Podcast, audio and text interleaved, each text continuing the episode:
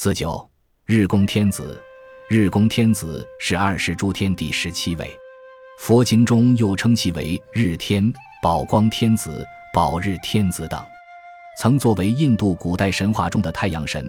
后来毗湿奴取代了他，成为太阳神。他被佛教吸收过来，做了护法神。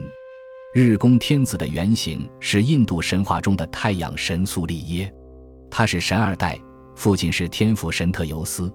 太阳神苏利耶总是驾驶着七匹马拉的战车冲锋陷阵。作为太阳神的日宫天子，主要有三大功能：其一，普照世界，驱除黑暗。他在嘹亮的歌声中步出天门，巡行天地，泄阳光，照亮世界。其二。普施甘露，驱除病痛。太阳神在巡行过程中发现人间的疾病，立即菩萨甘露治疗世人。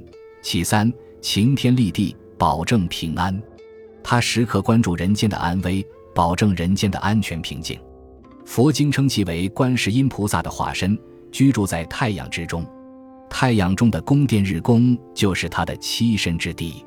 日宫规模奇大无比。超出人们的想象。据说，日宫厚五百七十一公里，广五百七十一公里，周长一千七百一十六公里。在中国佛寺中，他被塑成中年帝王像，手持莲花，冠上有一日轮，日轮中常有一乌鸦。本集播放完毕，感谢您的收听，喜欢请订阅加关注，主页有更多精彩内容。